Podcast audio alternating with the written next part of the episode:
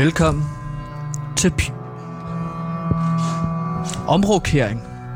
At rokere om. At omrokere.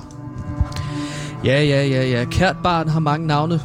Men det gælder stadigvæk, at vi PewDiePie har rykket fra Radio Louds gamle lokaler til at sidde på Gantimirs, det er mig, kære lytter, værelse, og sende live radio. Jeg håber, at de stadig vil lytte med, på trods af, at lyden måske ikke er helt så ren og helt så tydelig, som det vil være fra de gamle radiolokaler. Måske kommer Dofa, musikeren, min roommate, forbi for at bede mig om at gøre toilettet rent, fordi at det åbenbart er min tur til at gøre det rent. Måske kommer Therese Udleje forbi for at tjekke, om jeg stadig er i live, som hun gør en gang imellem. ja, ja, ja. Det er det, der kommer til at gøre dagens udgave af PewDiePie's udgave ekstra uforudsigelig. Men også ekstra levende. Lad os skyde PewDiePie stærkt i gang med et citat fra den Oscar-vindende skuespilslegende Christopher Walking. At its best, life is completely unpredictable. Velkommen til PewDiePie. 54 nyheder på 54 minutter.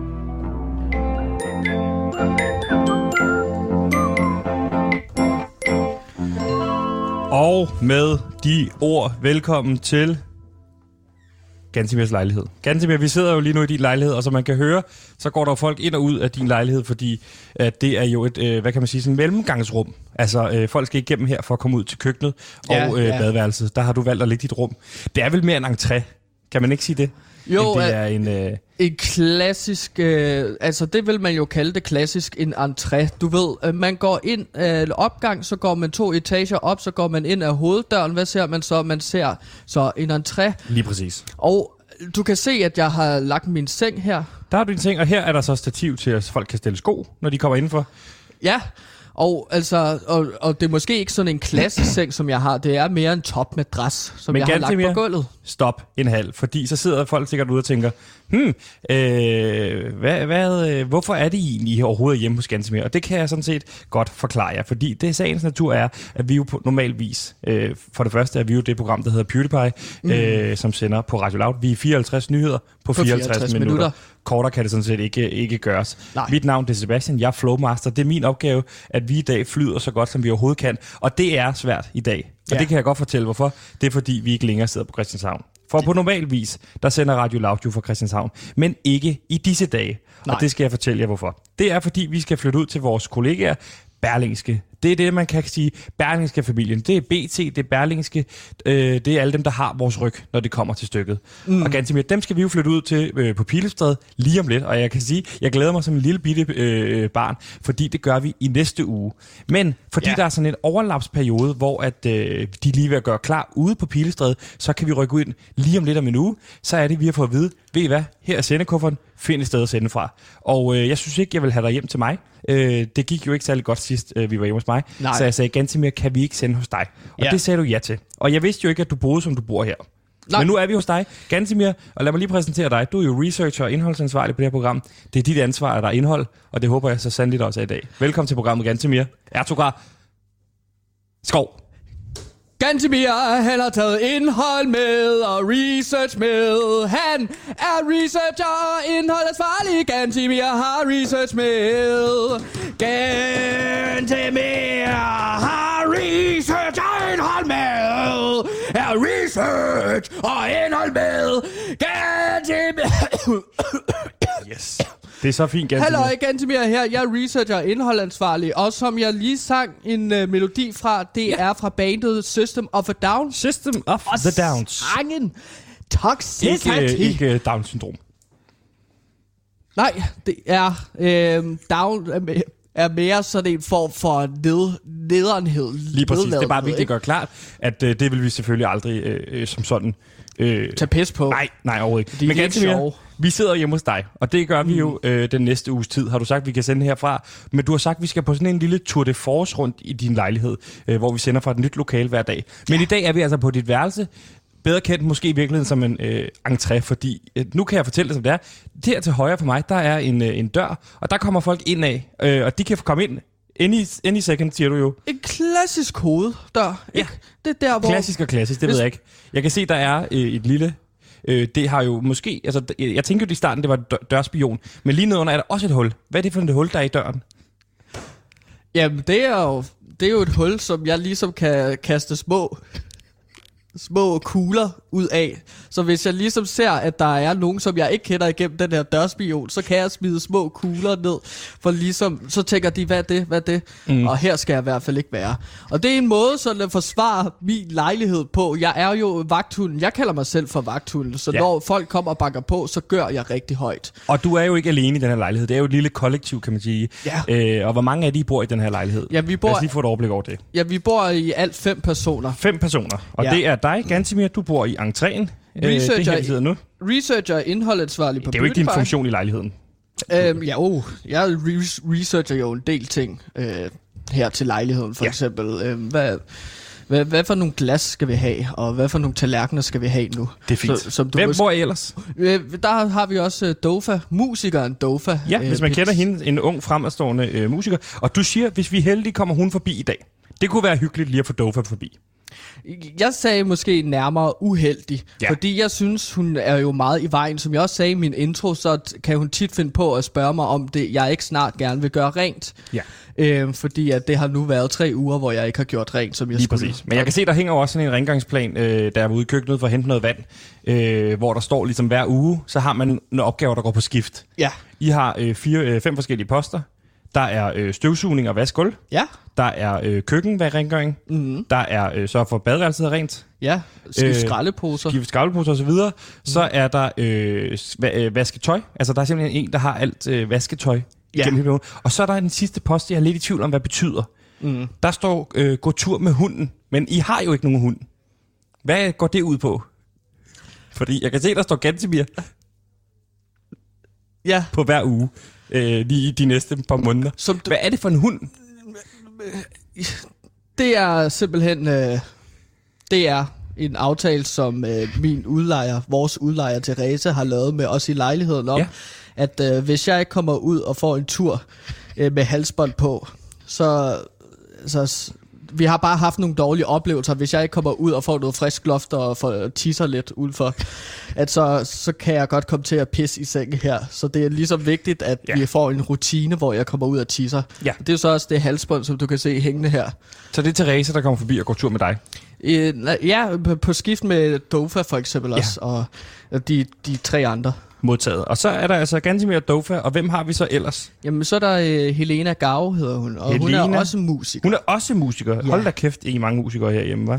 Ja, hun Du er jo også musiker, Gantemir, der er Jamen, kongigant. Ja, jeg er kongigant øh, musiker. Ikke? Jeg har et band, der spiller no bullshit nu metal, der ikke går på kompromis med sandheden. Ja. Og det er jo væsentligt anderledes end det, Helena Gau spiller, som er så lidt mere eksperimenterende. Og så sagde du noget med, at I havde også en italiensk udvekslingsstuderende. Ja, lige præcis. Og han hedder... Øh, hvad fanden er det nu, han hedder? Øh, Leonardo. Han hedder Leonardo. Det burde Ja. du jo kunne huske, når du, bo, du har boet med ham i hvor lang tid nu. Ja, altså nu har jeg boet, altså, siden september sidste år, ikke? Jo. Så det er jo vel, hvad, et halvt år? Lidt mere, faktisk. Ja. Start et år. Start et år, vil jeg sige, Øhm, ikke? han er medicinstuderende, og jeg, jeg, er ikke, jeg forstår ham ikke rigtigt. Nej. Det er bare kultur, der støder sammen med der, ikke? Ja, nu, nu mødte jeg ham jo ude i køkkenet. Han snakker fint engelsk. Ja, ja, men det er jo sådan stadigvæk kultur, der mødes og ikke kan. Jeg er jo meget, jeg er halv nordmand og halv dansker, Ja. ja. og man ved jo fra den europæiske historie, at nordmænd og italienere, de kan ikke sammen. Og det er jo, hvad det er, ikke? Øhm, og så er der så Robert. Ja, Øhm, og du, bare lige for at komme ind på Leonardo, ham har du sagt øh, tidligere, at du er på udkig efter at ligesom få deporteret ham på en eller anden måde ud af landet, ikke? Du er, det er din øh, livsmission, har du sat dig for. Det er min livsmission. Og det er det, jeg går allermest op i, den her forpulede verden. Og det er bare at få Leonardo så langt tilbage til Italien, at han aldrig dukker op i mit liv igen. Han virker da som en flink fyr. Det kan være, at vi møder ham senere, fordi at, øh, det er jo som sagt gennemgang både til det hele køkken, badeværelser og alles værelser, mm. da det er entréen. Og til sidst, men ikke mindst, hvem er det så, vi har i lejligheden? Det er Robert. Robert. Den kære Robert, Og ja. det er jo ikke Robert Hansen, vel? Eller hvad? Nej, nej, det er ikke Robert Hansen.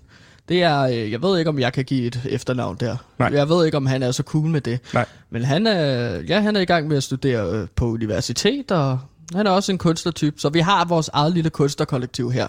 Og jeg må jeg sige ganske mere til at starte med, at jeg frygtede jo meget det her med at skulle sende herfra, fordi jeg har jo som sagt aldrig været herhjemme. Hvad er det her for et sted? Men øh, altså udover selvfølgelig, det her rum er jo fuldstændig øh, til hundene, øh, kan man sige, men altså dit køkken ser jo fint ud, badeværelset ser fint ud. Mm-hmm. Nu har jeg jo ikke været på de andre værelser, nu ved jeg ikke, hvor vi skal sende fra i morgen. Men, men og så har vi her, øh, og øh, det er jo et lille bitte sted, en entré kan man sige. Og så vil jeg starte med at spørge dig egentlig i virkeligheden, den her ting, jeg har her, jeg finder frem for gulvet, det ved jeg simpelthen ikke, hvad er. Hvad er det her? Jamen, det er jo sådan en lille... Øh, Det er jo, det er jo lidt blødt, men det er også hårdt, eller sådan, sådan en lille ting. Hvad er det her? Ja, det, det er jo meget sjov øh, øh, altså, ting, at det både er hårdt, men det også er blødt. Men det er simpelthen sådan en øh, lille pude, som øh, jeg har. Ja. Øhm, En, er det en pude, det her? Det, er- det, er det den her pude, du bruger til at sove med? ja, det er pude, som jeg bruger til at sove med. Og grunden til, at den er lidt hård, det er fordi, at jeg har puttet en død krav, øh, døde kraver i. Øh, så der, der er noget, der hedder rigor mortis. Og det er simpelthen fordi, at knoglerne, de størkner. Eller de ligesom er så stive. Er der døde det- kraver inde i den her pude? Ja, Det er derfor, den føles... Okay. Men den bruger du til hvad? det bruger jeg til at sove med. Okay. Og det, det, det, det, er jo så, øh, det, er jo, det er jo så det, jeg kan. Ikke? Øhm, I stedet for, at man Hvor, har ligesom du, hvor, putter, må jeg lige starte, hvor er det, du finder døde, fjer- hvor finder du døde kraver henne? De ligger jo rundt omkring. Det er nogen, jeg har samlet i Der ligger jo ikke bare døde kraver rundt omkring i København. Jamen, hvis du kigger på for eksempel øh, bil, bilveje, så kan du typisk se, at der er nogle kraver, der ligesom bliver kørt over. så du står ude på motorvejssammenflætninger og, og, og, og, og håber på, at lastbiler rammer et krav, så løber du ud på vejen, skynder du ud, Ja, får det- fat i den døde krav, og så ind igen. Ja, det kan jo godt tage noget tid. Ja. Er du nogensinde Øhm. blevet ramt af en bil på Ja. vej ud? Mange gange. Og, og så er det netop der, at man skal være hurtig på sine fødder og tænke hurtigt. Ikke? Jo. Øhm, fordi at når du bliver ramt af en bil, der kører over 90 km i timen, det ja. gør ondt. Prøv, kan du lige prøve, nu har vi jo heldigvis head- headset på, kan du lige prøve at rejse op og vise, hvordan foregår sådan noget? Altså øh, det her med at få fat i en krav. Jamen sådan som det foregår her, nu rykker jeg lige min uh, taburet her, det er, at du... Du står ved motorvejen nu. Ja, jeg står ved motorvejen, og jeg har så øh, øh, siden stående til motorvejen, og så går jeg langs motorvejen. Går du mod bilerne eller med bilerne her? Jeg går øh, mod bilerne. Fordi jeg, så kan jeg netop se, at øh, altså, jeg går ikke ude på vejen, men jeg går øh, på siden af vejen. Ikke? Ja. Så altså, Du går, Så- i, du går ud i nødsporet, kan man sige. tricket er at holde øje med vejen. Ikke? Ja det, ja, det håber jeg, at du gør. Det er jo der, der kører biler kører ved flere hundrede kilometer i timen. Præcis, Nå, men mere fordi, at så kan du se, når en død eller en krav flyver ned på motorvejen. Ja. Du skal jo se, du skal være hurtig, ja. fordi der kan jo sat med være mange motorvej, eller biler på sådan en motorvej. Ikke? Jo. Så det, som der sker så, det er så, når bilerne de kører lynhurtigt, øh, så ser du så en krav flyve ned, bam, det bliver måske ramt af et spejl, øh, så er det typisk død. Ja. Hvis du er rigtig heldig, så bliver den ramt af et spejl, og så flyver ud øh, til siden, så du kan hoppe og lave et form Nu- for spring. Og nu viser du, at du griber den med munden. Ja. Og, og, og, og det er jo, øh, det er jo Og- et trick. Og nu, så vis- visualiserer du lige, når du laver knækket, øh, så du knækker nakken på fuglen med munden. Ja. Er det for at være sikker på, at den er død? Og der, der har man lov til at bruge den ene hånd, ikke? Til ligesom at tage kraven ud af munden, og så lige Nu siger du, at have lov til det. Hvem er det, der laver de her regler? mig og så øh, vores øh, lille, øh, hvad hedder det, jagtklub, som jeg har sammen med tre veninder, Ja. faktisk. Og det skulle det aldrig være Dofa og Helena. Nej, Nej. Det, gider, det gider de ikke. De har for travlt med musikken, siger de. Ja. Men uh, they are missing out on a lot of fun. Hilde, øh, Clara og øh, Messa hedder hun. Hilde sidste. Messa. Ja. Øh, Klar. Så du har en jagtklub med. ja. Yes. Og så tager vi så ud og fanger Og det er simpelthen, så, så de får knækket nakken på et helt rigtigt tidspunkt. Så får de det her Rick, and, Rick, Rick Mortus øh, effekt, så de stivner på den rigtige måde, så du kan bruge det i din pude. Spændende, ganske mere. Jeg glæder mig rigtig meget til at høre om nogle af de andre øh, artefakter. Jeg har næsten ikke lyst til at fortælle om alle de kors, du hængende på væggen. Men øh, Omvendt det kors endda, ikke? jo, det kan vi lige tage øh, en anden dag, kan man sige. Der kom der lige en lille skiller. Det er en, du har produceret, ganske mere. Ja, det er med lille ovl på. Sådan lidt, lidt rock and roll, lidt uh, nu metal-agtigt, ikke? Og Gansimir, du fortalte mig, fordi vi skal jo ind på Berlingske lige om lidt, og øh, det er jo ikke nogen hemmelighed, øh, at du har været en del af den her flytningsproces. Det er jo en form for taskforce, der er blevet nedsat, der skal stå for at flytte øh, hele vores studie på Christianshavn ind til Pilestræde til Berlingske, ud til vores familie. Og hvordan er den flytning gået? Fordi den går virkelig i gang i de her, den her uge, hvor der ligesom kommer til at være det her overlapsperiode. Ja, øh, det så rigtig godt ud, øh, det med, at vi skulle flytte derud. Øh, altså, vi får meget mere plads ude på Pilestræde Ja. hos Berlinske, end det vi havde ude på Lav Studier. Ja. Øhm, det bliver også rigtig fedt at kunne komme til at trække på masse ekspertise fra kollegaer i Berlinske familien. Ikke? Du har BT-journalister, men også fra Berlinske tiderne. Jeg glæder mig til at få fat i øh, BT-drengene. I BT-trængene, hvem, hvem primært Om du det er jo, til? øh, nu har jeg jo mødt dem i en, en del af dem igennem dig, øh, sportsjournalisterne blandt andet, mm. Michel Davidsen og, og Lasse Føge og de her øh, kronemanden, altså, som er jo virkelig nogle flinke fyre. Ja, de er virkelig, virkelig søde. Dem Ja. skal du glæde dig til at møde. Jeg har mødt dem sammen med dig inde i parken, kan Ja. du nok huske, øh, i mandags, ikke? Jamen, det er nok bedst, at du ikke nævner, at det er dig, øh, der er den samme Sebastian. Der, fordi det var jo et, noget af et opgør, du havde med dem. Det var knæ i hovedet, og stuk, du stak det med en gaffel, ikke? Så måske bare nævn, at du hedder noget andet, faktisk. Du sagde, at du havde reddet tråden ud. Ja, men bare, bare sådan et godt råd, det vil være, at måske hedder du fremover Torben. Men Det er underligt, hvis jeg skal sidde og sige, at jeg hedder Torben. De kan jo genkende mig. Nå, det skal vi snakke om ganske mere. Pilestræde, det er jo det her legendariske sted, der ligger inde midt i København, øh, hvor at øh, Berlingske, den her stolte øh, Berlingske øh, avis og så videre, ligger, og der skal vi ind ganske mere. Og øh, jeg du har tjekkede- været derinde og tjekke op ja, på det. Ja, øh, det bliver rigtig godt. Øh, Jeg tjekker også lige sikkerhed på stedet. Ja, fordi Og, du øh, står jo for meget security, også siger du derude på vores, øh, vores område, ikke? Jo. Altså, det er den del, du kommer til at stå meget for. Ja, det er jo sådan, at jeg, jeg, jeg ligesom er formand for sikkerhed ude på Loud. Du er direktør, ved, for direktør sikkerhed, for ikke? sikkerhed, Ja. jo. Så derfor skulle jeg også tjekke sikkerheden ude på... Øh, øh, Sikkerhedsdirektør. Berlingske. Sikkerhedsdirektør, lige præcis. Og der, der øh, inden jeg gik derfra, Pilestræde, Ja. så tjekker jeg jo selvfølgelig lige, om sprinklersystemet virkede. Okay, altså i tilfælde af, hvis der kommer brand, eller hvad? Ja, okay. lige præcis. Så det jeg gjorde, det var jo, at jeg tændte en lighter lige foran sprinklerne, for at se, om de virkede. Om de reagerer. Ja, Og, og det, det gjorde de det? det gjorde de. Godt. Og de, de så sprøjtet ned med vand, ja. og øh, ja, der var rigtig meget af det, så det virkede jo som det skulle, kan man sige. Så jeg gik ned under etagen under. Og hvem er det, der sidder dernede? Jamen, det er jo så BT. Okay, så du gik lige ned til BT for at gøre opmærksom på, at du har testet det, eller hvad? Ja, og så gav jeg en tommel op. Hvem Det- gav du den til på BT? Øh, Davidsen. Michelle Davidsen. Michelle Davidsen, Ja. ja. Og så sagde jeg, prøv at høre Michelle, tak for i dag. Jeg skulle bare lige tjekke, om uh, sprinklersystemet virker. Det er en øvelse, Ja. så hvis det drypper lidt, så det skal jeg ikke tage af. Ikke? Det er bare en test. Ja. Og den gik fint. Ja, og så gik jeg. Jamen, perfekt. Øh, Øhm, så... Øhm, det kunne... Ja, jeg er glad for, at du har tjekket det i hvert fald ud på, øh, på, på Berlingske, fordi vi har jo også, du har jo lavet en del med ild i vores program igennem perioden på Loud, og der har sprinkler, sprinklerne jo aldrig gået i gang. Øh, til stor der- der har det ikke med- virket. Der har det ikke virket. og nu kan jeg så sige, at det virker Ja. ude på Berlinske. Så det var, øh, det var et øh, krav, jeg også havde, at sprinklerne virkede den Som sikkerhedsdirektør Ja. i, i Loud. Mm. Gansimir, det, øh, det er dejligt at høre, at øh, alt fungerer på Berlingske. Vi er klar til at rykke ind øh, i næste uge. Og Gansimir, så skal vi ellers her en Ja. lille uges tid, en stor uges tid, nu må vi se, Ja. øh, sende øh, rundt i din lejlighed. Det bliver rigtig, rigtig hyggeligt. Velkommen.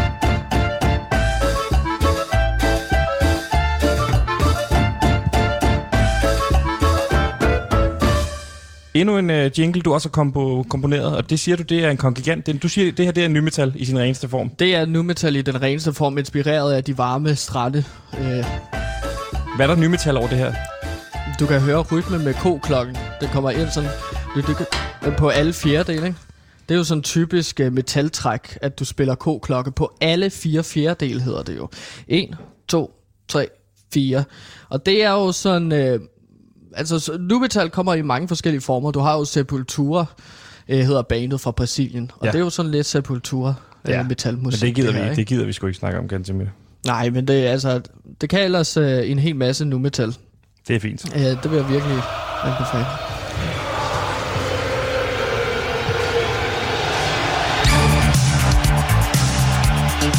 Ja, så vil... Der er sådan noget Øh, nu metal over det her. nej, det er ikke særlig nymetal, det Altså her. Linkin Park havde meget k-klok. På deres musik. Men det her, det er jo recepten. Det er jo ikke ny metal. Du kan ane lidt ko-klokke, hvis du lytter rigtig godt efter. Prøv at høre. Det er en Kan guitar. du høre det? Er det en guitar? Jo, altså der er også guitar, men prøv at lytte rigtig godt efter her. Jeg lytter. Der! det kunne jeg sgu ikke høre Gantemir. Men nu skal vi selvfølgelig snakke EM for Gantemir, fordi er der noget, der er på alles læber lige nu, og vi er jo trods alt et nyhedsprogram, så vi skal jo igennem de 54 nyheder på 54 Ah, ja. minutter, så er det jo, at øh, der er en EU, e, e, Europamesterskaberne i gang, som blandt andet foregår i København, og som jo ikke er færdig med at foregå øh, i København. Gantemir, Danmark er stadig med, og derfor er det jo selvfølgelig stadig relevant.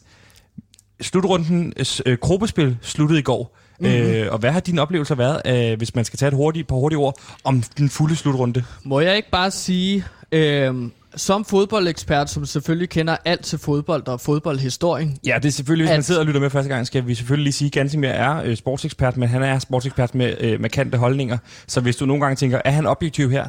Nej, det er Nej, nej, ikke, fordi nej. han er, han er blandt, udover at være sikkerhedsdirektør, også øh, sportsekspert med markante holdninger. ja, jeg er hammerne farvet. Og giv os en markant holdning om, øh, om EM-slutrunden.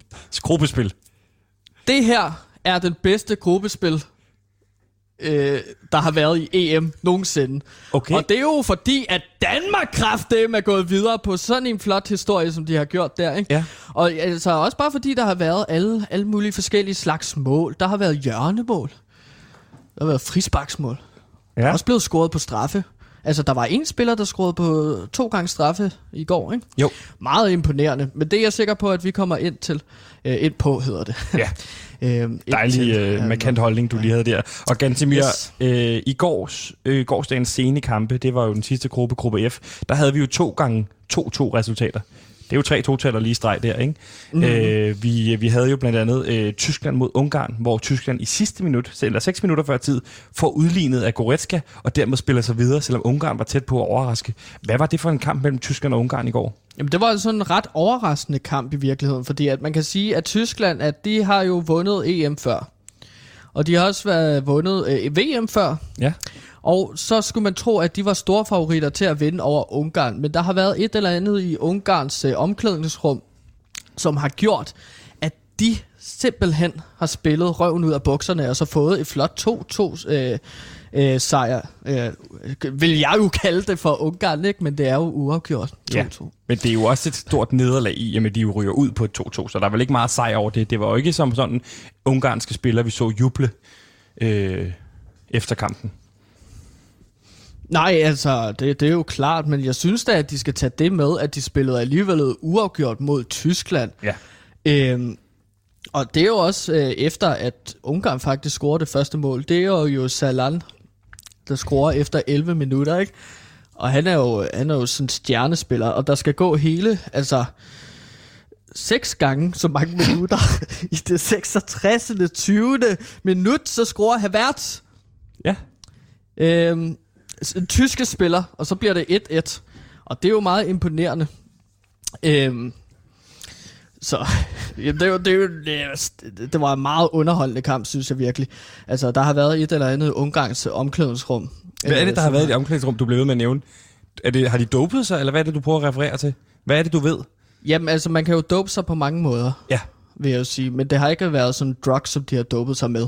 Men de har simpelthen siddet, og øh, altså nu, nu, nu siger jeg jo det bare videre, men de Hvor ved du det her? Hvad ved, hvad, okay, fortæl. Det, det er mine kilder fra Ungarn, øh, som har udnævnt, øh, de har den her kat, den her lille kat, der hedder Emil, som de har til at rende rundt i Du omklædningsrummet. siger til mig, at Ungarn har en kat, der hedder Emil. Det er deres øh, maskot, øh, kat Emil, som de simpelthen øh, har brugt til at spionere i det tyske omklædningsrum. Og det, jeg, jeg ved ikke, om jeg må sige det her, fordi at... Nu sidder du og siger det, så kan du lige så godt bare sige det videre. Jo, okay. Men de har simpelthen fastspændt et kamera, et stort kamera til den her lille killing, og så har de sendt den ind til det tyske omklædningsrum, Ja. og til træn, og til ligesom, øh, hvad hedder det, øh, øh, taktikmøder, ikke? Okay. Og så har, har den her lille kattekilling, der er ikke nogen, der vil tænke, nå, den her kattekilling Emil, at den, den, den er farlig. Men den, Men har... den har jo ligesom vist, øh, ifølge mine kilder, at Ungarn så har kunne spille 2-2 mod Tyskland. Og uafgjort mod Frankrig. Har de også brugt den mod Frankrig? De har også brugt det mod Frankrig, har Brugte de ikke mod Portugal, hvor de tabte 3-0? Nej, fordi at der havde en glemt lille Emil i, øh, Hvem havde glemt på en det? resteplads. Hvem havde glemt Emil? Jamen, det var så Selal. Selaj. Det er svært at udtale det navn, fordi at på ungarsk, så kan I'et godt udtales L til sidst. S-Z-A-L-A-I, ikke? Jo. Han var jo første målscorer i dag, og det er ligesom hans ansvar at uh, sørge for, at at den her lille kat Emil, den kommer med. Men der var også stor kamp om den her kat Emil, fordi at Joachim Lov, Løv, han, øh, han så den oprind, eller der gik noget tid, men det var for sent, fordi at katten havde alligevel livestreamet alt på Twitch, som Ungarn så kunne overvære. Okay. Øh, men der opdagede Løv så den her kattekilling Emil med den her store VHS-kamera-agtige ting. Ikke? Jo. Den er virkelig stor på ryggen af lille kat Emil.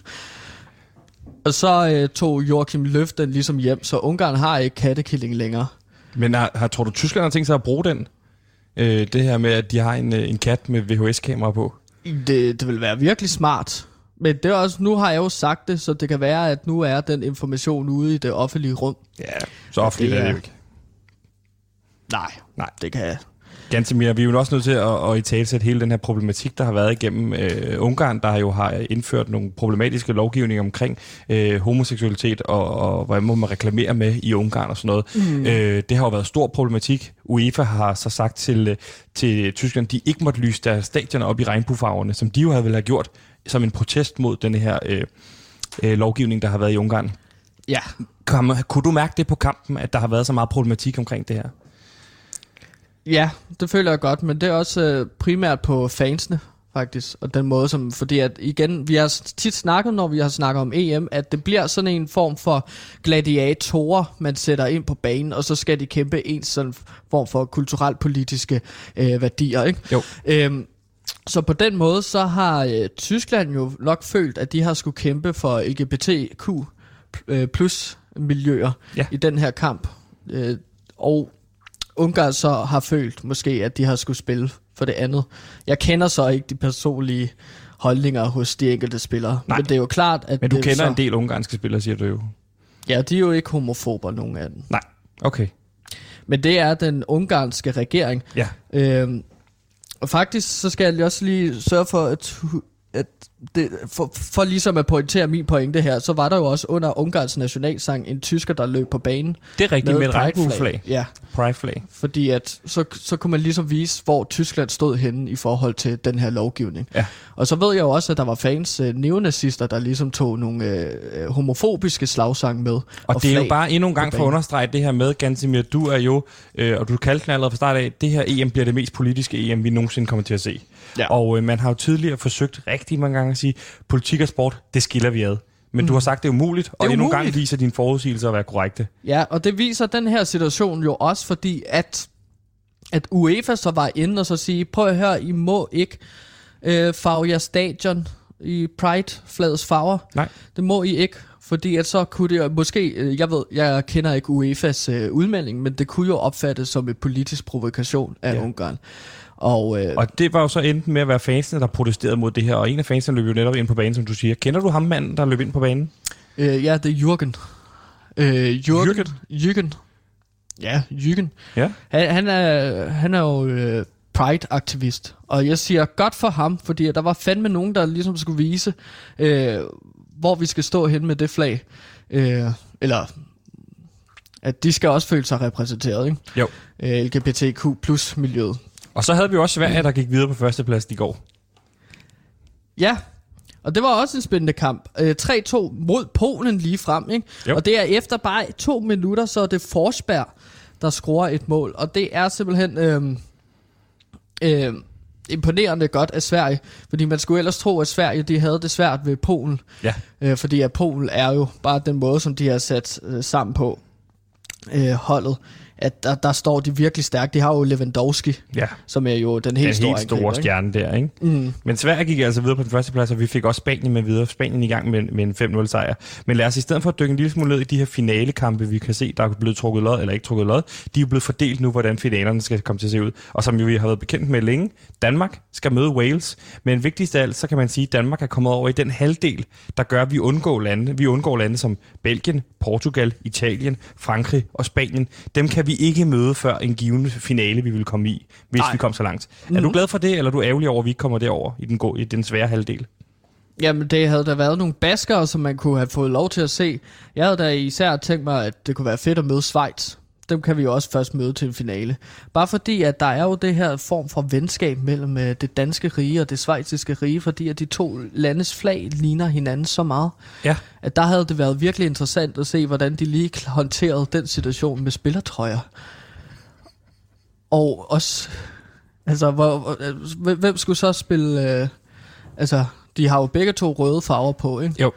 Øh, så det kan jo godt blive forvirrende for Og, øh, og, og en forvirring, vi først vil øh, lære at kende, i, når vi kommer til en eventuel øh, finale. Ganske mere, lad os lige tage hurtigt øh, forudsigelserne. Danmark mod Wales. Går Danmark videre for den kamp, tror du? 2-1, 2-1. ja. Og den, Modtaget. den er jeg ret sikker på. Det vil jeg også penge på. Var det ikke 3-1 i går, du sagde? Men du har jo øh, lov til som sportsekspert at ændre holdning. Det kan også være, at jeg retter mening i morgen. Jo. Ja. 2-1 Sådan er mod, det jo. 2-1 mod Wales. Så skal Ja. vi møde Holland eller Tjekkiet. Hvem tror du, vi møder der? Øhm, jamen, jeg tror sgu, vi møder Holland. Ja. Jeg tror sgu, vi møder Holland, fordi Holland står også rigtig stærkt. Øhm, Hvad vil sådan en Altså- kamp blive? Hvor, hvad vil, hvor vil vi ende henne der? jamen, jeg tror, at vi ender i 2-2, og så er det straffesparkskonkurrence, hvor Danmark har Kasper Schmeichel på mål, som står virkelig, virkelig godt. Ja. Altså, Og du har jo tidligere snakket om det her med at bruge to målmænd, både Rønner og Kasper Schmeichel. Ved du om i en straffesparkskonkurrence, eventuelt straffesparkskonkurrence, vi så må stille to ind på mål? ja, altså. men, men det smarte vil jo så være, fordi at det er kun målmand, der må stå på mål. Ja.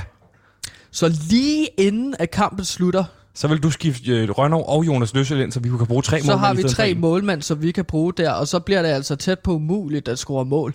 Men det betyder jo så, fordi at øh, kære, øh, kære lyttere, som ikke har set øh, så, mange fo- så meget fodbold, Som du du har. har, ja, du har tre udskifter. Ja, du du har fem, løbet fem under EM, ikke? Jo jo, men to sekunder. Jeg skulle til at sige 3 plus 2, ikke? Fordi at de her to, dem skal du gemme til målmand, så Danmark kommer til at skulle have, hvis man spiller med den taktik, tre udskifter Ja. på lørdag, hvor Og så de Tysk- plus to, de skal bruges på Løssel og Rønner, der skal ind på målet, så vi kan bruge tre målmænd i stedet for øh, en. Ja, så det Og så går gælder- vi videre for Holland. Så bliver det en eventuel semifinale mod, det kan være Sverige, Ukraine, England, Tyskland. Hvem tror du, det bliver der i en semifinale? Mm, Jeg tror, at det bliver et svensk hold. Det bliver Sverige Det bliver Sverige. i øh, semifinalen. Og Ja. hvad bliver sådan en kamp, tror du? Jeg tror, at det bliver 5-0 til Danmark. 5-0 til Danmark. Ja, fordi jeg tror, at Danmark kommer til at jorde Sverige.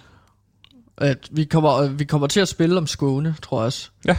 Det der, det Du tror, man rent, altså, du har jo sagt, at man ikke vil skille øh, sport og politik ad, og du tror simpelthen, at, vi, at, at de to regeringer vil sige, at vi smider skulle Skåne i puljen til Jamen- semi, en eventuel semifinale. Jamen, jeg, altså, jeg, jeg Den siger, svenske regering er jo oplysning. Det kunne godt ske. Tror du, Mette Frederiksen vil gå med til at spille om Skåne? Vi har jo Skåne lige nu. Det er jo kun noget at vinde. Hvad vil vi så skulle smide ind i puljen? Jamen, så vil vi skulle smide København ind. Vi spiller København og Skåne, øh, bliver lagt i puljen, og vinderen tager det hele. Ja, og så tager vinderen det hele, og der er jeg ret sikker på, at vi vinder Skåne. Tilbage. Vi, får, vi vinder Skåne tilbage. Og altså, det er jo også det EM kan, og jeg har sagt, jeg bliver ved med at sige det. Øh, altså, du kan ikke skille fodbold og politik ad. Nej. Så derfor kommer vi til at komme så meget op og toppes mod Sverige, at Mette Frederiksen og Sveriges øh, statsminister kommer til at måske at drikke sig fulde, og så kommer de til at ligesom at satse Ja. København og Skåne. En, en svensk statsminister lige har modtaget et mistillidsvotum, så det, altså, det er jo et land i opløsning. Det, det ligger jo til ham, kan Ja. ja. man sige. For, for altså, øh, dramatisk... Øh, øh, altså, du, øh, de svenske landsborgere kan ikke stole på ham, virker Ja. det til. Og det vil ende os i en eventuel finale, som du siger. Det vil højst sandsynligt blive Schweiz, vi skal møde i finalen. Og der vil det blive en kamp om, om, om, om det rigtige flag, kan man sige. Hvem har flaget? Hvad siger du der? Danmark-Schweiz i en finale i EM. Hvad bliver den, tror du? Hmm. Jamen, den er jo svær. 1-0 til Danmark. Fortælling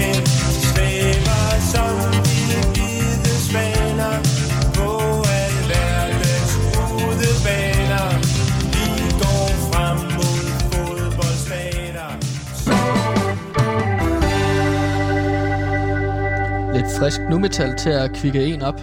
En lille smule nymetal her. Mm. Gantemir, det er jo ikke nogen hemmelighed, at øh, du udover at være sikkerhedsdirektør, øh, sportsekspert, også har øh, øh, litteraturanmelder her på, øh, på Loud. Og Ja. du har jo den podcast, der hedder Bormeldelsen. Man kan finde den der, hvor du finder din podcast. Øh, Bormeldelsen, det er jo en podcast, hvor du, det ligger jo lidt i ordet, laver en bormeldelse. Ja, laver nogle anmeldelser af nogle bøger, som øh, mig og Helle Helle, forfatteren, finder. Ja. Og Helle Helle var jo øh, i første omgang blot en gæst i første program, men I havde så god øh, kemi, dig og Helle Helle, at du valgte at holde fast i Helle Helle, og nu mm. er hun jo fast medvært øh, på dit program, Bormeldelsen. Ja, at øh, Helle Helle og mig, vi har en helt fantastisk kemi. Vi kan jo begge to lide øh, at læse selvbiografier. Ja. Og sjovt nok, mange af de selvbiografier, vi har læst op af indtil videre, har været øh, på en eller anden måde, øh, hvor, øh, bøger har vi jo læst kapitler op fra, hvor du har været med i bogen lige frem, fordi at du jo har en fortid, meget politisk fortid, som assistent for Frank Jensen mm. øhm, igennem, hvor lang? 8 år, ikke? Jo, 8 år cirka. Ja, fra du var, hvad var det, 11 til du var 18, øh, 19 år, der var du jo øh, assistent for, for Frank Jensen. Og Ja. kvæg det øh, embed, der er jo du så fremgået i masser af bøger, man kan nævne. Øh, Johannes Langkildes, min fætter og høvding i Zamora, der er du med flere gange. Og det er faktisk en bog, der er skrevet. Ja, og så kan man læse... Øh, Barack Obamas, Barack Obamas erindringsbog. Øh, den tidligere præsident af USA, Ja. der optræder jo i. Ja, Og så også øh, Helle Thornings selvbiografi, der Ja. optræder jeg også i, den tidligere danske statsminister. Ja. Det, det, det er ret vildt, hvor, hvor meget jeg optræder i forskellige selvbiografier. Jeg har aldrig læst særlig mange, men jeg bliver ved med sige- at dukke op. du er jo en mand, der gør indtryk, og du har taget en bog med i dag, kan jeg se foran dig, en ordentlig klipper, der en bog. Ja. Hvad er det for Jeg en bog, du har? ja. Jeg har, du kan også se på hylden her, at jeg har en masse selvbiografier, som jeg skal igennem. Ikke? Det er simpelthen øh. eksemplar, du har fået tilsendt, de der bøger. Ja, der er nogle forskellige bøger. Jeg ved så ikke så meget om, øh, om øh, hvad hedder det, øh, biografien herhen omkring øh, Leonardo da Vinci. Det tror jeg, den optræder jeg ikke Ja. i. Og så er der rigtig mange jumbo-bøger, kan jeg også se øh, op på, på, på, på, på reolen. Men gode. hvad er det for en selvbiografi, du har taget med i dag her? Jamen, det er en selvbiografi, som Lars Krarup, øh, tidligere borgmester af Herning i over 20 år, han har... Øh, sidder med den her jo. der er den, lige præcis. Som øh, han har skrevet. Ja, hvem siger du? Lars Krarup? Ja, tidligere borgmester af Herning i over 20 år. Okay. Øh, den hedder Mennesker og Muligheder. Og i sin bog, så beskriver han sin karriere og lokalpolitiker. Han er jo en, en stærk venstremand. Øh, har været en øh, stærk venstreprofil i mange, mange årtier. Ja. Blandt andet gjort han Herning til et erhvervscenter. Den her bog, den er godt nok blevet udgivet den 28. maj. Så det er jo lidt over en måned siden, Ja. cirka, ikke? Men du har jo vendt den, kan man sige, i boganmeldelsen, man kan finde øh, på diverse podcasts ja. og Louds hjemmeside. Mm. Den her bog, Sebastian, den er også lidt kontroversiel, fordi at den beskriver øh, det betændte formandsopgør i Venstre fra år 2014. Ja. Og det Hvad var er det jo, for en formandsopgør? Kan du gøre os lidt klogere på det? Jeg ved Ja. jo en del om det, men øh, det ville være rart, hvis du lige fortalte noget. Det, det var jo formandsopgør mellem øh, den tidligere næstformand af Næstformand. Venstre, Christian Jensen, Christian Jensen. og Lars, øh, den tidligere formand, Lars Løkke Lars. Øh, Rasmussen, Lykke Rasmussen. øh, som også var statsminister på et tidspunkt. Ja. Men øh, der var øh, del der snak, øh, Venstre, der snakker om, at Christian Jensen han skulle blive øh, formand, og så var der del af Venstre, der talte for, at Lars Løkke skulle fortsætte med at være formand. Ja. Det blev meget betændt, og øh, at øh, Lars Løkke Rasmussen har selv været ude og så sagt, at øh, han blev formand efter et øh, betændt øh, kældermøde i kælderlokale i Odense Kongresscenter, hvor man skulle beslutte sig for, hvem formand skulle være. Ja. Der beskriver Lars Løkke Rasmussen altså mødet som, at det kun foregik mellem ham og Christian Jensen. Altså under fire øjne. Kun de to Kun var til stede under øjne. mødet. Og så har Lars Løkke præsenteret det som, han er en smart, smart skarp politisk mand. Ja. En rigtig dominerende alfa-han, ikke? Ja. Så virkelig fik gjort Christian Jensen til at blive formand. Ja. Og bogen her, Lars øh, Krarups selvbiografi, den er jo kontroversiel, fordi at der går ind og så siger, nej, jeg var også til mødet. Han påstår, han stod der. Altså, altså har han bare stået luret, eller har han været med til mødet og så Han blev bedt om at tage med til mødet af Okay. Lars Løkke Rasmussen. Så han har ikke bare stået i hjørnet bag en, du ved, en, en, en dør og luret. Nej, nej, han nej. har været til mødet. Okay. Han har set alt. Han har hørt alt, hvad der er foregået. Og han siger altså, at Lars Løkke Rasmussen' version af, hvad der foregik til mødet, Ja. den passer ikke. Nej. Øh, og det har jeg jo så fundet her, hvor jeg faktisk også optræder i, øh, i det afsnit, øh, hvor han beskriver øh, kældermødet. Okay. Det hedder kapitlet også, ikke? Mødet hed, kapitlet hedder Kældermødet. Mm. Og det er det, vi skal høre et uddrag fra nu. Ja, læst op af, af dig, Gantemir, øh, som man jo, og hvis man er mere interesseret i den her bog, så kan man jo høre boganmeldelsen, der hvor du finder din podcast. Gantemir, vil du sige mere, inden vi, øh, vi hører? Nej, det Øh, er øh, Lars Krarups øh, tidligere øh, borgmester i Herning øh, version af, hvad der foregik på formandsmødet mellem øh, Lars Løkke Rasmussen og Christian Jensen i år 2014. Gantemir, take it away.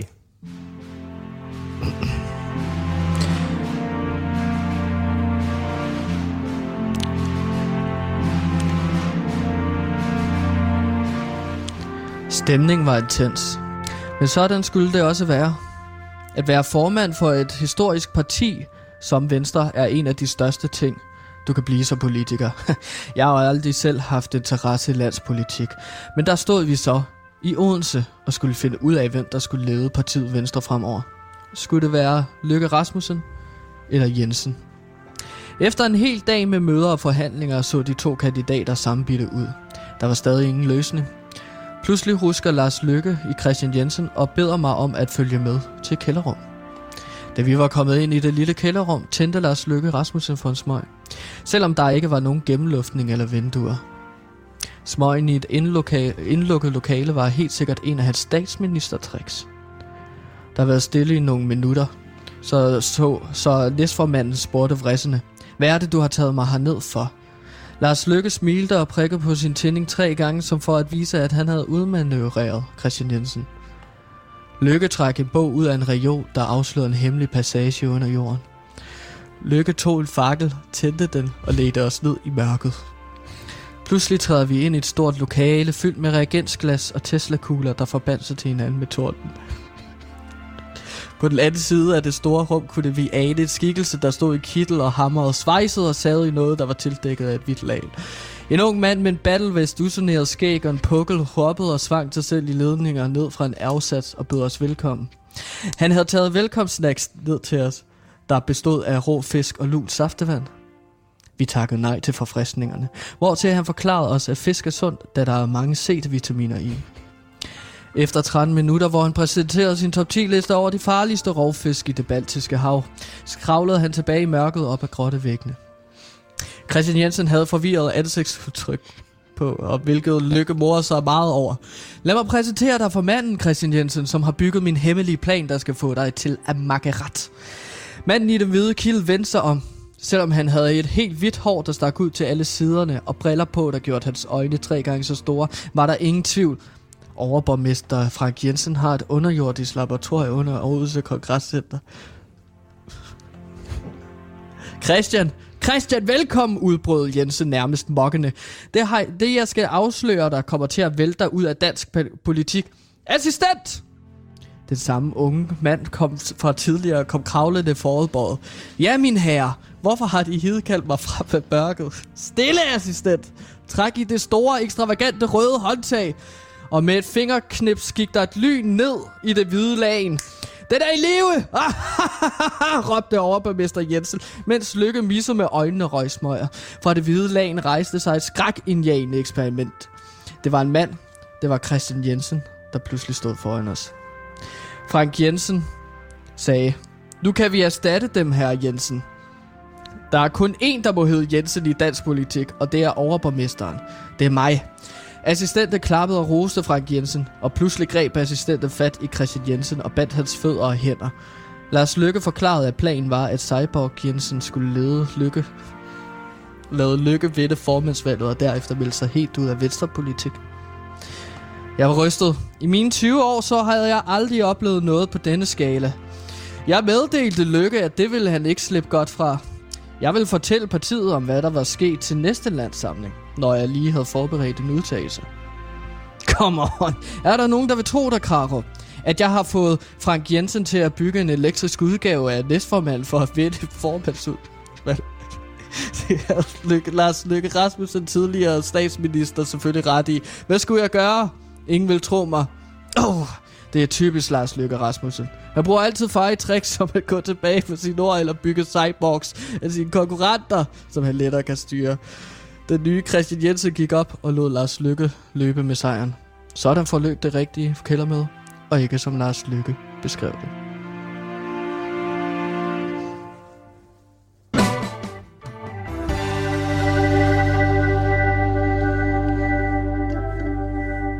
Gansimir, et lille indblik ind i øh, det må jeg nok sige, I livet øh, som venstrepolitiker, ikke? livet som venstrepolitiker, øh, forfattet af øh, Herning-borgmesteren øh, Lars Krav. Jeg kan godt forstå, at han har ventet en del år med at komme ud med den her version af historien.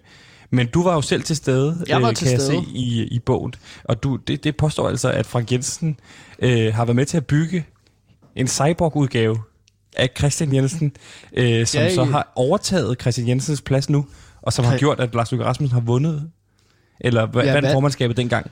Ja, Christian Jensen, han... Øh, jamen, overraskende nok, så vandt Lars Lykke jo formandsposten, selvom man tænkte, at der måske skulle nye kræfter til. Og det er jo fordi, at vi fik bygget sådan en udgave af Christian Jensen, som så meldte sig helt ud af politik og blev kærester med Pernille Rosendal, sangeren, ikke? Så Pernille Rosendal, sangeren, er, er kæreste med en cyborg, uden hun ved det. Uden hun ved det. Ja. Stadig den dag i dag. Og det er jo ret imponerende, at folk ikke har snakket mere om den her sag her.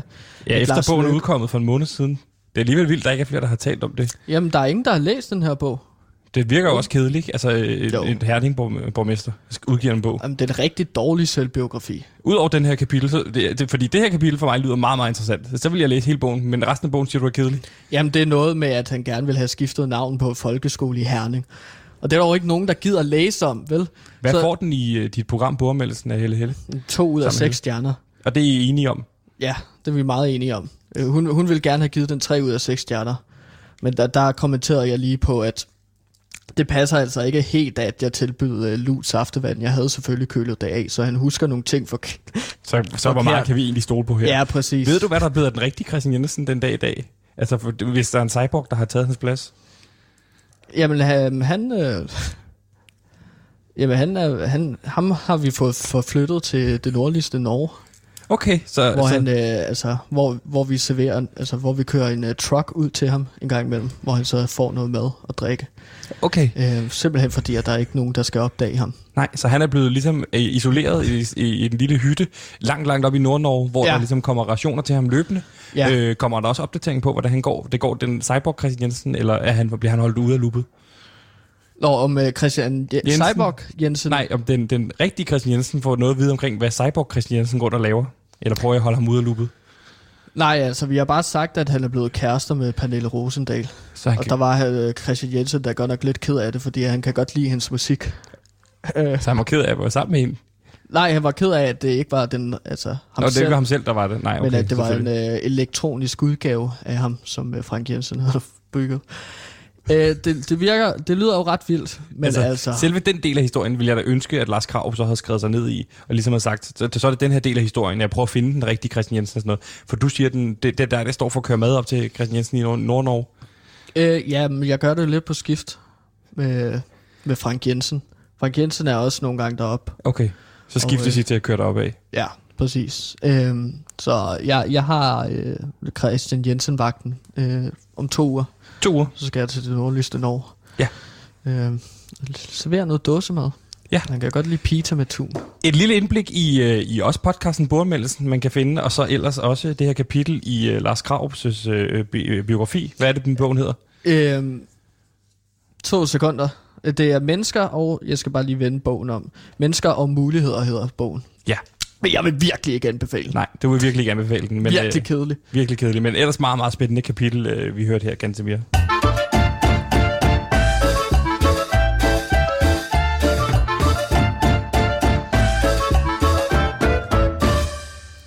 Gantemir, øh, nu er vi jo øh, så småt ved vejs inde i programmet. Øh, jeg ved ikke, om vi nåede vi alle 54 nyheder? Øhm, ja, vi er i hvert fald meget tæt på, så jeg tror, vi er, sådan som jeg har talt det ned, to sekunder, så har vi nået 51 nyheder. 51 nyheder. Så vi mangler tre nyheder. Har du en nyhed? Ja, en nyhed kunne jo også være, at vi kan tale en lille smule øh, med lytterne, fordi ganske, du har jo taget Lyttertron, vores øh, kunstige lytterintelligens, som skal foregive, at vi har lytter, og Ja. på den måde kan tale en lille smule med lytterne. Så skriver den her kunstige intelligens øh, lytterdilemmaer ind til os, mm. baseret på, hvad, hvad, hvad skriver folk til andre radioprogrammer. Ja. Øh, så vi også kan lade som om, vi også har nogle lytter her. Og øh, du har taget den kunstige Lyttertron 3000 med hjem til dig selv her, Ja, øh, da Lars skulle flytte. Ja, og den står faktisk allerede tændt. Den Ja. har stået og snakket hele natten. Øhm, så, og jeg har snakket lidt med den. Den er begyndt at lære at tale. Så jeg sidder Okay. og laver nogle øh, øvelser med den. Den er stille lige nu. Ja, ja, lige nu er den lidt genert. Den er også begyndt at udvikle følelser. Okay. Så når der kommer gæster, så er det lidt genert. kun mig, der vil snakke med. Nu kender jeg jo Lyttertron 3000 relativt godt, i og med at den har stået i mit studie dagligt i, i meget lang tid. Men, ganske mere... Du er Øh, jo vi, ikke lidt som en far for den, vel? Det var mig. Det var mig, der skabte den. ja, og dig, der giver den tøj på hver dag. Mm. Og i dag har den fået sådan en, øh, En lille bikini på. en lille bikini på. En bikini og en solhat. Ja, så det solhat med en Det er propel på. varmt, ja. Det er jo så varmt, så den skal helst... Den står også, den står også øh, lige i sol. den koger jo. Det kan godt være, at jeg skal flytte den. Den er meget varm lige nu. Ja. Du kan jo se, at altså, det kræver jo så seks ledninger sat ind til forskellige stikkontakter, ikke? Så lige nu lugter der meget brændt Yes. i lejligheden. Men lad os, vi har fået det første ud, øh, lytterdilemma ud her, og lad os høre, hvad det siger. Øh, Hej, jeg er en pige på 13 år og har det problem, at jeg hele, he, øh, jeg hele tiden øh, får børneorm, men tør ikke sige det til mine forældre, fordi at vi ikke har et særligt godt forhold til dem. Og det er pinligt at sige til min bedste ven, fordi jeg går i 6. klasse. Men det er hende, som jeg plejer at snakke med sådan nogle ting om. Jeg vil egentlig bare sige det til dig, øh, så jeg, øh, og sige det til nogen, og derfor har Ja. jeg nu sagt det til dig. Nå. Jamen altså, Ja. Sebastian, det er jo dig, der kan snakke af erfaring. Du kæmper jo selv med børneorm, ikke?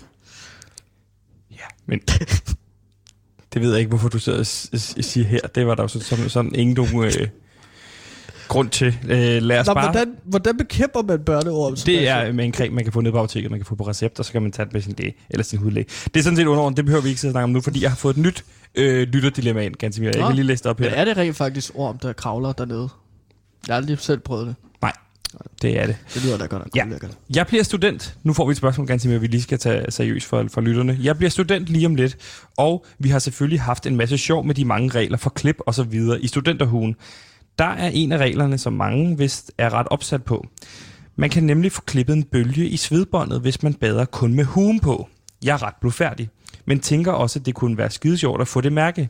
Nogle af jer, der har prøvet det, det tæller vel ikke, hvis man gør det alene. Har I badet med kun piger, hvis I er piger? Eller har det været så været drenge med uha? Måske er det dumme spørgsmål, men jeg er måske lidt opsat på at få den bølge, men også lidt nervøs for det. Hvad skal hun gøre her, ganske mere? Hun, hun virker lidt nervøs for at bade nøgen, og det Mm. forstår jeg sådan set godt med drenge. Tæller det, hvis man bader alene? Nu ved jeg, at du er ikke selv student. Jamen, er der nogen, der hører træet, hvis det falder ud i skoven, og der er ingen, der er der til at høre det? Det er jo et meget filosofisk spørgsmål. Altså, du sætter tvivl på, om hun har badet, hvis hun gør det alene. Jeg, jeg, altså, jeg vil tvivle på, hvis der var en, der kom hen til mig og sagde, hey, jeg har fået en bølge i halen, fordi at jeg bad nøgen. Ja. Nå, var der nogen, der så det? Jeg tvivler jo gjorde også det alene. øh, hver dag på, at du har været i bad, selvom du siger, du har været i bad. Jamen, jeg har været i bad i dag. Og du, bliver, øh, du, du, sagde, at du ikke troede på, at jeg havde taget bad. Nej, for jeg var ude og tjekke din brusiniche, den er helt tør. Og du sagde, at du var kommet lige ud af badet. Jeg har godt nok gjort rundt med et håndklæde på, og du har et håndklæde som det eneste på lige nu. Men du har ikke været i bad her. Så bader du et andet Jeg sted end har derude. været bad i dag. Okay. Det lover jeg dig for. Hvad skal vi sige? Tæller det, eller tæller det ikke med bølgen? Øhm, ja, ja. Altså, ja, det tæller. Ja, det gør det. Man kan godt bade nøgen alene, og så få den bølge, hvis det er vigtigt for en at få bølgen. Ja, jeg ved ikke, om der er nogle uofficielle regler, som du sagde, at jeg er jo aldrig blevet student. Så, så jeg ved ikke, om der måske er nogle uofficielle regler, en eller anden form for studenterhugekommission, der sidder derude og bestemmer, hey, øhm, det der med at bade nøgen alene, det giver dig altså ikke bølge i hatten. Nej. Så det må du selv tjekke op på. Jeg fik jo lynet. Du fik lynet? Ja. Ja, ja det lynet er. Det er, hvis man har læst alle Harry Potter-bøgerne. Da man blev student. Nå, okay. Altså, mens man læser på gymnasie, eller hvad? Nej, nej, men ja, ja. Hvis du har læst alle uh, Harry Potter-bøgerne, I løbet øh, af... mens din gymnasieperiode, så får du lynet. Nå, okay. Der er et spørgsmål der, Gansimir, det kan du lige læse op. Ja. Øhm, hej, jeg er en pige på 18 år, som har et spørgsmål, der går mig meget på. Det rimte næsten. Ja. Hvis man har kysset med en fyr, der har taget stoffer i form af LS, blandt andet LSD og svampe, kan det så godt overføres til en selv. Nu hvor han har haft stofferne i munden og spist svampene, kan det så være rester af det, som kan overføres til min mund og bagefter krop. Det føler jeg, det spørgsmål har vi haft. Det har vi haft, Det er og du det er. Lyttertron, Ja, Lytterfond øh, begynder der at skrive de samme spørgsmål ja, ud. men den har det også utrolig varmt lige nu. Ja. Der er noget plastik, der er begyndt at smelte, kan jeg se. Men altså, som vi har sagt før, så øh, nej, som sådan kan det jo ikke overføres. Men det ville da være rart, hvis det kunne overføres. Fordi så ville du da godt nok spare nogle penge. Øh, hvis du er meget interesseret i at blive høj, så tag nogle svampe eller LSD sammen med fyren, fordi at det virker rigtig dejligt, når du ligesom er lige så høj som den anden person. Ja. Øhm, det er jo et lille tip herfra, øh, sådan Louds officielle holdning til stoffer, det er tag den Ja. og kys. Vi kan nå det aller sidste spørgsmål her, Gantemir. Der bliver sagt, Hej PewDiePie. Det er jo også. Hej med dig. Her i weekenden var jeg sammen med nogle venner, og de havde taget alkohol med. Jeg må ikke drikke, men gjorde det alligevel. Her dagen efter har jeg dårlig samvittighed og ved ikke, hvordan jeg skal fortælle det til mine forældre. Er der nogen, der har et forslag til at starte sådan en, en samtale? Øhm, det kan også du, være... du er ikke gammel nok til at drikke. Det, er, det en person, der ikke må øh, øh, drikke alkohol, som så har gjort det her. Det kan jo også være, at du forveksler den her dårlige samvittighed med tømmermænd. Det oplever jeg tit, øh, hvis, øh, hvis jeg har, har dårlig samvittighed dagen efter. Så går det over efter lidt tid. Så kan man sige, det er anden dags, tredje dags tømmermænd, og hvis det går væk efter et par uger, så er det ligesom, så er tømmermændene ved at aftage, ikke? Øh, ja, Hvor- hvordan kommer øh, tømmermændene så til udtryk for sig? Det er for eksempel, hvis jeg har haft en kæreste, der kommer til at kysse med en anden. Så får- kan jeg få noget dårlig samvittighed dagen efter. Men det er tit, hvis jeg også har drukket, og så, så er det bare tømmermænd. Så man skal bare give det. Tid. Okay. Altså for de fleste, så stopper tømmermænd jo dagen efter, fordi det er jo gift, der lige så forlader kroppen. Ja, Er du lige sikker præcis. på, at den følelse, som du har efter fem dage, at det, Det- ikke er dårlig samvittighed? Det har jeg sagt til mig selv. Det er jeg sgu nødt til at sige til mig selv, ellers er det sgu ikke til at holde ud. Det må du også vide. Du har jo også anden dags tømmermænd, siger du altid. Nå, ja, men man kan godt have anden dags tømmermænd, hvis, men, men hvis du stadig går rundt sådan fem dage efter og har det dårligt, så er det måske nogle følelser, som du ligesom lige skal reflektere lidt over, i stedet for bare at køre på. Der vil jeg sige, giv det tid. Altså altid, det er det også, det man siger, øh, tragedie plus tid, det er lige med, øh, at ting bliver fucking sjove. Så hvis du giver det lidt tid, Nå, så men bliver det... tragedie, øh, tra- tragedie kan jo også være tragiske efter noget tid. Ja, men så giv det til hver tid. Det er det er mit trick. Altså sov på det, og så, så luk den, den der lille klump, man kan have, øh, gemt, gemt rigtig godt væk. Ja. Klu- Klump den endnu længere sammen og ned i maven. Øh, Øh. eventuelt snak med nogen. Ja, eller, lad være. Altså, så kan, du- så kan du få det ud en dag. Hvis der så er nogen, der rotter sig sammen mod dig inde i parken, så kan du så stikke en, stikke en gaffel i, i, i ryggen på nogle af dem. Så, så har det det ligesom med at lette sig på den måde. Øh, få det hele ud på én gang. Og så ind, i mellemtiden pakke det væk, ikke? Er det en måde, som du får ud med nogle øh, øh, følelser, tragiske følelser? Nej, det er tømmermænd, ganske mere. Nu har jeg, synes jeg, har sagt det mange gange. Det er sådan, jeg kommer videre med tømmermænd.